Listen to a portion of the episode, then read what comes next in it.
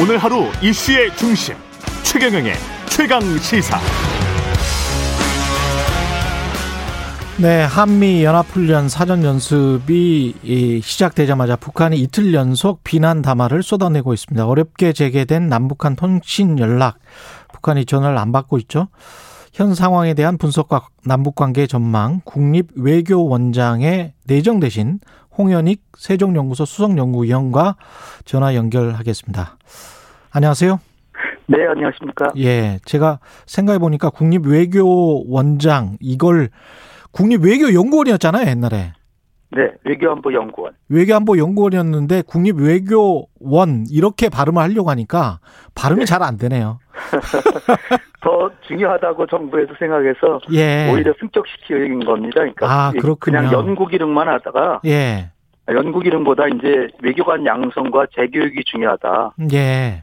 그래서 이제 서희 같은 지혜로운 외교 협상가를 키우고 예. 또 비스마르크처럼 국가 전략을 아주 유연한 사고와 어, 뛰어난 전략을 어, 가진 사람들을 키워내서 예. 비스마르크가 독일 통일했잖아요. 예, 그렇죠. 그러니까 우리나라도 그런 외교관이 음. 독일, 한, 대한민국의 평화 통일을 위해서 기여할 수 있는 예. 그런 외교관을 키우는 기관입니다. 예.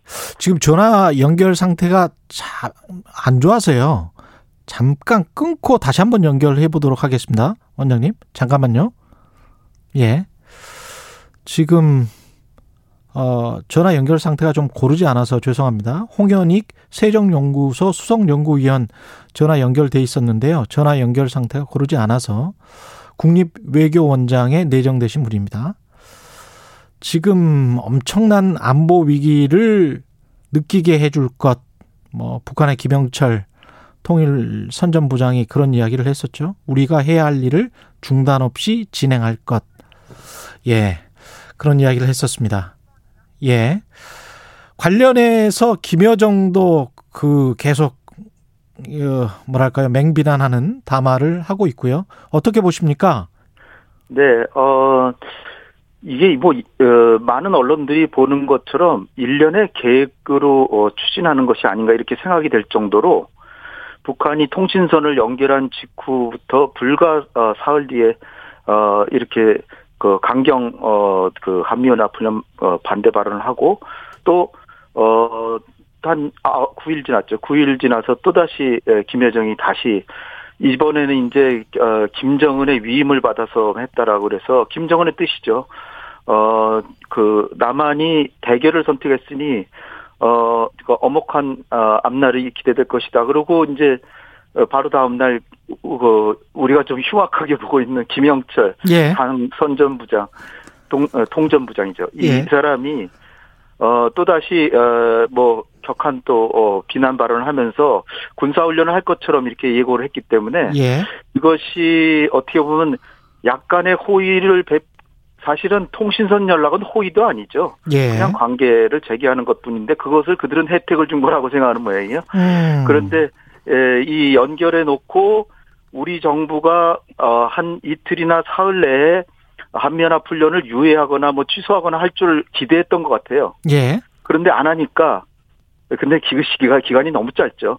예. 그리고 어 바로 이제 그 압박과 협박으로 들어왔는데 예. 이게 결국은 더 어 조금 한 단계 더 긴장이 고조되는 수준까지를 계획하고 어 김정은이 애초에 시작한 것일 수도 있고요.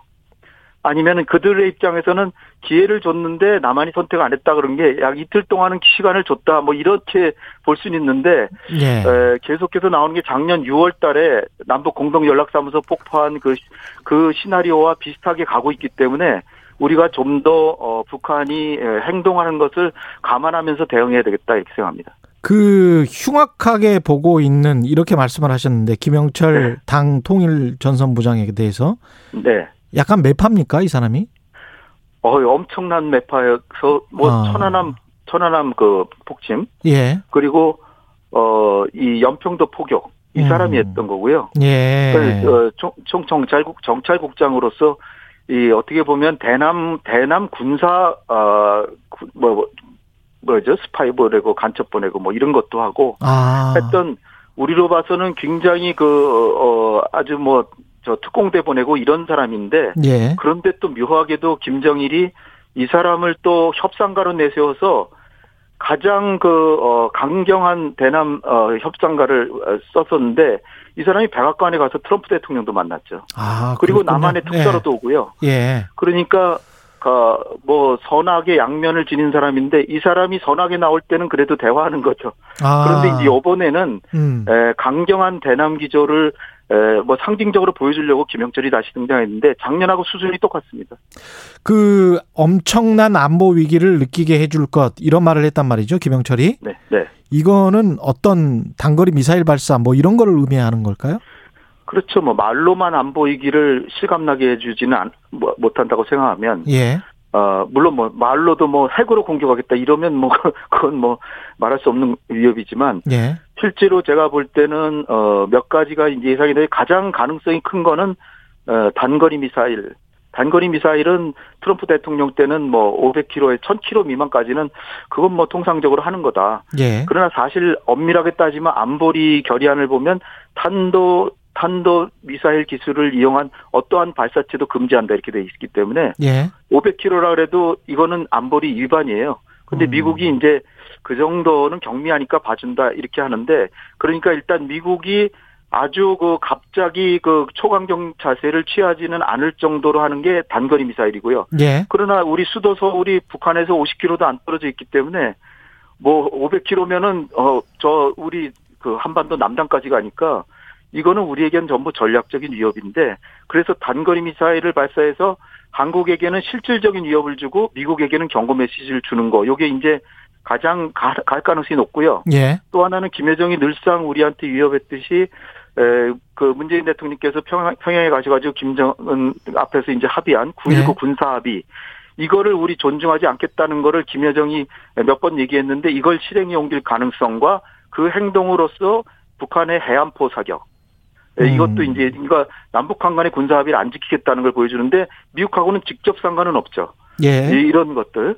에, 그리고 이제 어, 단거리 미사일 좀 말씀드렸지만은 이스칸데르라 그래서 그 미사일이 사거리는 짧아도 날라오면서 그 하강 국면에서 불규칙 기동 불규칙 기동을 해서 요격이 안 되거든요. 그러니까 아. 우리한테는 김여정이 이번에 얘기했듯이 그 강력한 선제 타격 능력을 보여주겠다. 그게 대한민국에 대해서는 단거리 미사일은 강, 선- 선제 타격 능력이 있는 거니까 그렇죠. 그런 거 훈련할 가능성이 크고 국정원에서 가장 그 어, 심하게 도발한다 그러면 SLBM도 할 수 있다. 근데 오, SLBM의 전략적 의미는 그냥 이 지대지 미사일로도 우리한테는 엄청나게 위협인데 이 잠수함을 통해서는 어, 로스, 로스앤젤레스 앞바다까지 갈수 그렇죠. 있으니까 예, 그러니까 미국하고 정면 대결을 하겠다 그러면 SLBM까지 발사할 거고요. 음, 제가 볼 땐 통상적으로 단거리 미사일은 어, 수시로 발사했기 때문에 이번에 그냥 가만히 있지는 않을 거라고 보고요.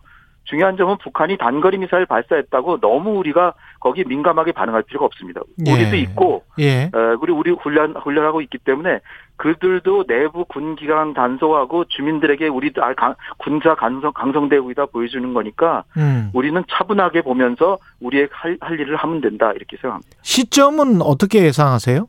통상 우리 훈련하면은 그 훈련 말기에 하는 게 그 통계상으로는 가장 많은데요. 왜냐하면 그들이 자원이 넉넉하지 않으니까 조금은 참고 기다리다가 마지막 해 해가지고 자기네들이 어 우리가 그 아주 반격 반격 훈련을 엄청나게 했다 뭐 이러면서 이제 다시 평상시로 돌아가는 음. 그런 게 이제 가장 예견이 되기 쉬운데 근데 요번에는 요번에 이렇게 북한이 에, 그 어, 군사 도발까지 지금 예정하고 있는 것은 예, 에, 거꾸로 북한의 초조함이라고 좀 봐요. 초조하다. 무- 무슨 말씀이냐면은 예. 금년 1월 달에 당대회에서 중장기적으로 어그 어, 장기적인 돌파 이거를 이제 예- 예견하고 자력 갱생으로 나- 이제 가고 있었는데 지금 상황이 너무 안 좋으니까 가만히 있다가 고사당하겠다 이런 생각이죠. 그래서 가만히 있으면 안 되겠으니까 오히려 상당한 긴장을 고조시키는 벼락군 저수를 해서 긴장을 고조시키면 남북한 모두 전쟁은 안 되니까 거기서 극적인 타협이 있으면서 다시 대화 국면으로 가는 그래서 미국도 어, 한반도에 지금 저 문제를 수습해야 된다. 그럼 좀 더 북한하고 대화를 열심히 해야 되겠구나. 이런 인식을 주면서 국면 전환을 시도하는 승부수적인 어, 국면에 지금 1단계에 돌입한 것이 아닌가 그렇게 봅니다. 그 김여정 담화 중에 남조선 당국자의 배신적인 처사에 강한 유감을 표한다. 이 배신적인 처사, 배신이라는 단어는 그 전에 뭔가를 약속을 했었나라는 그런 느낌을 갖게 하잖아요. 그렇죠. 그게 아주 교묘한 북한의 남남 갈등 유도 전술입니다. 예. 북한이 시도 때도 없이 하는 건 한미 한미 간에 에, 약간의 그어좀 국익에 따라 동맹이라고 해도 국익이 일치하지는 않잖아요. 예. 아무리 유대가 좋아도 그러니까 음. 그, 그 틈새를 파고들어서 한미 간을 이간하고 또 국내에선 여야 간의 그 이견차 아. 그리고 지금 대선 국면이니까 지금 뭐 야권 후보들은 뭐 우리 정부 정책 가지고 뭐, 뭐 사사건건 비판하잖아요. 그게 예. 민주주의죠 사실. 근데 음. 에, 그런 데를 파고들어서 마치 남북한 지금 당국 간의 합의가 있었던 것처럼 해놓고 그들은 밑자 본전이잖아요. 아, 그렇게 그러네. 해놓고 우리 야권으로부터 정부를 흔들게 하고 그래서 남남 갈등을 부추기면 그들로서는 이득이죠.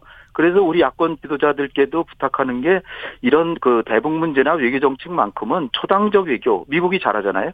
여야가 혼연일치가 돼서 정부를 지지해주면 정부가 이번에는 강- 강원 양면책으로 북한을 슬기롭게 어, 관리하는 그래서 우리가 대화를 할 땐 대화도 지지해주고 또 이제 지금은 저는 단호하게 나가야 된다고 보는데 단호하게 나갈 때는 또 다시 지지를 보내고 그러면 결국은 박근혜 정부 때 목함지뢰 사건 때처럼 예. 보듯이 그 당시에 한미 공조와 중국의 외교적 협력 그리고 국민들의 총화 단결로 어, 이 똘똘 뭉친 태세를 보여주니까 북한이 걸- 결국 꼬리 내리고 사과했잖아요. 예. 그런 것처럼 요번에도 이제 그런 국면을 각오하고 우리가 단단한 마음으로 엄중하게 대해 나가면 북한도 아 이것이 제 불리하구나 후퇴해야 되겠다. 그래가지고 아 그러지 말고 동시선 다시 연락할 테니까 다시 잘 지냅시다. 근데 음. 한미연합 훈련 기간 중에는 안 그러겠죠. 예. 훈련이 끝나고 조금 일정 기간 한 달 정도 지나면 저는 남북 관계가 어느새 어, 순풍에 돋단 듯 갈 수도 있다.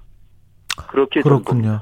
지금 당장은 단호하게 나가야 된다. 먼저 손을 내밀면서 뭐 더 이상 뭘 할 필요는 없다. 이렇게 말씀하시는 거네요. 우리 예. 이제는 우리가 더 이상 뭐 호의를 보일 필요는 없고요. 그렇다고 자극할 필요도 없고 우리가 예. 예정된 훈련을 하면서 그러면 이제 북한이 인내심, 인내심이 고갈이 돼서 단거리 미사일이라도 발사할 거 아니에요? 음. 그러면은 오히려 제가 어, 지난 며칠 동안 인터뷰에서 했던 뭐 참수 훈련이라든지 예. 선제 공격이라든지 안정화 작전이라고 하는 북한 점령 작전 이런 것도 이번 기회에 해버리는 거죠. 아. 북한이 도발하는데 우리가 그걸 왜 안 합니까? 아. 저는 그런 훈련은 이번에 자제해야 되겠다라고 한 거는 음. 그런 훈련을 하면 북한의 도발에 명분을 준다. 음. 그러니까 도발을 막고 우리 훈련은 훈련대로 하면서 남북 간의 화해 협력도 가고 한미 공조도 가자는 측면에서 몇몇 내용의 훈련은 요번에는 한번 어, 자제해 주는 게 좋지 않겠냐 이렇게 얘기했더니 저를 한미 훈련이 필요 없는 사람이라고 그러는데 아. 저는 한미 동맹 매우 존중하는 사람입니다. 그러니까 전략적으로 계속 보시는 거군요. 계속 이제 아, 남북 당연하죠. 남북 간의 평화는 유지시키면서 어떻게든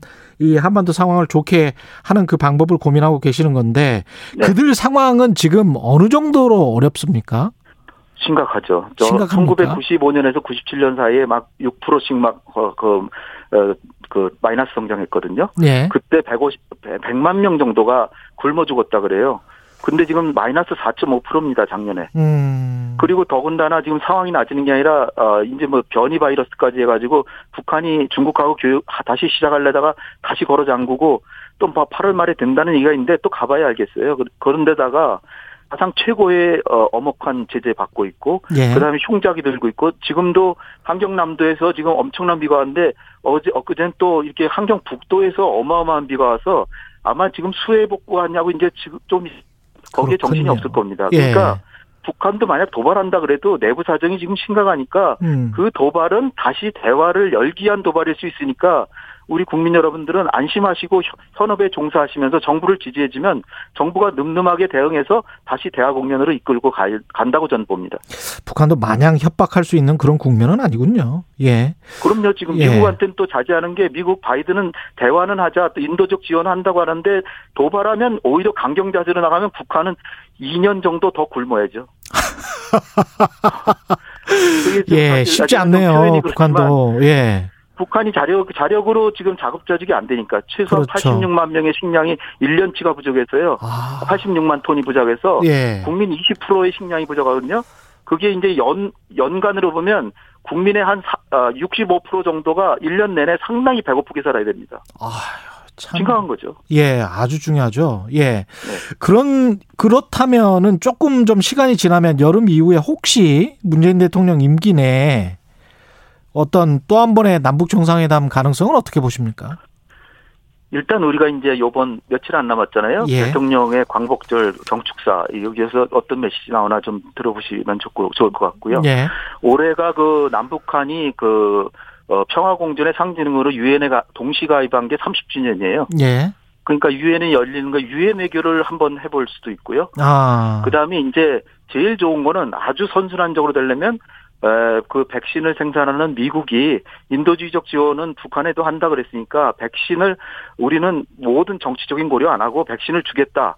이렇게 하면서 어 그렇다면 이렇게 어 조금 미국 태도가 달라졌으니까 대화 한번 해보자. 그래서 북미 간의 관계가 남북 관계가 같이 트이면서 우리는 뭐 식량 지원을 해주는데 몇 년 전에 그 김현철 통일부 장관이 5만 톤을 지원한다는데 너무 적어서 안 받은 것 같아요. 예. 그러니까 이번에 한 10만 톤이나 20만 톤 정도 해주면 북한도 너무 어려우니까 받지 않을까. 아. 그러면서 이제 인도적 지원과 백신 협력을 통해서 김정은의 마음 마음이 열리고 음. 그렇다고 해서 우리 안심하는 건 아니지만 예. 대화 국면으로 이끌어서 비핵화하면서 우리가 관리해서 평화 통일의 길로 가야죠. 예. 그 그리고 이제 내년 2월에 그 베이징 올림픽 있잖아요. 예. 베이징 올림픽이 이제 지금은 미국이 일본 올림픽 때문에 어, 대북 강경책도 자제하고 이제 이랬는데 지금 향후의 국면은 내년 2월 베이징 올림픽이 인권 문제 개선 없이는 가지 않겠다 이래서 더군다나 이제 군사 문제도 지금 러시아하고 중국하고 군사 훈련 지금 하고 있어요. 3일째. 예. 그리고 대만하고 미국도 사실상 합동 군사 훈련 비슷한 거 할지도 모르기 때문에 그러면 미중 관계가 심각해지면 남북 관계도 쉽게 나갈 수가 없습니다. 그렇겠습니다. 그런데 또 하나 중요한 건 내년 초에 우리는 대선 국면이고 음. 내년 중반 넘어가면 미국은 어 중간 선거 국면이니까 아. 이걸 생각하면 김정은에도 시간이 금년 가을밖에 없는 거예요. 그렇지 않으면 북미 대화도 내년 말까지 못하게 될 수 있고요. 그러면 또다시 기- 북한은 매우 어려운 상황에 처할 수밖에 없죠. 그러니까 북한한테도 지금이 기회인데 예. 그래서 말씀드리는 게 다시 한번 말씀드리는 게 요번에 북한이 강경 기조로 나오는 건 오히려 대화를 가을에 하기 위해서 나오는 것일 수도 있기 때문에 음. 우리가 뭐 방심해서는 안 되지만 예. 그 부분을 생각해서 단호하게 대응하면서 하면은 목함지뢰 때 사건 때처럼 예. 북한이 사과 사과는 안 하겠지만 음. 어쨌든 다시 통신선 연결하고 대화로 나올 수 있다고 저는 보고 있습니다. 예.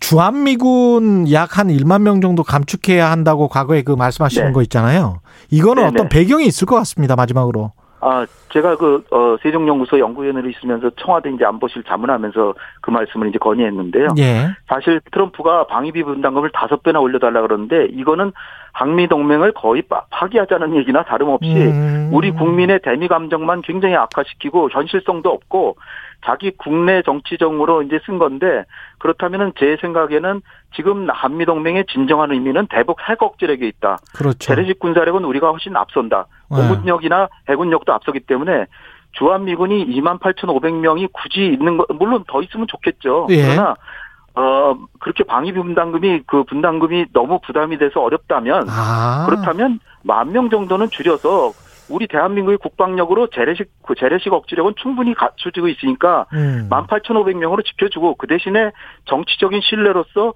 해구사는 확실하게 보장해 그렇죠. 달라. 예. 그러면 한미가 윈윈하고 한미 관계도 좋고 하니까 음. 제가 한미 동맹의 건전한 상호 호혜적인 협력을 위해서 그 정책을 건의했던 겁니다. 트럼프 때 좀 무리하게 요구했을 때 그런 그때였군요. 예. 그 아, 당연하죠. 예, 알겠습니다. 말씀 감사하고요. 지금까지 홍현익 국립외교원장 내정자였습니다. 고맙습니다. 감사합니다.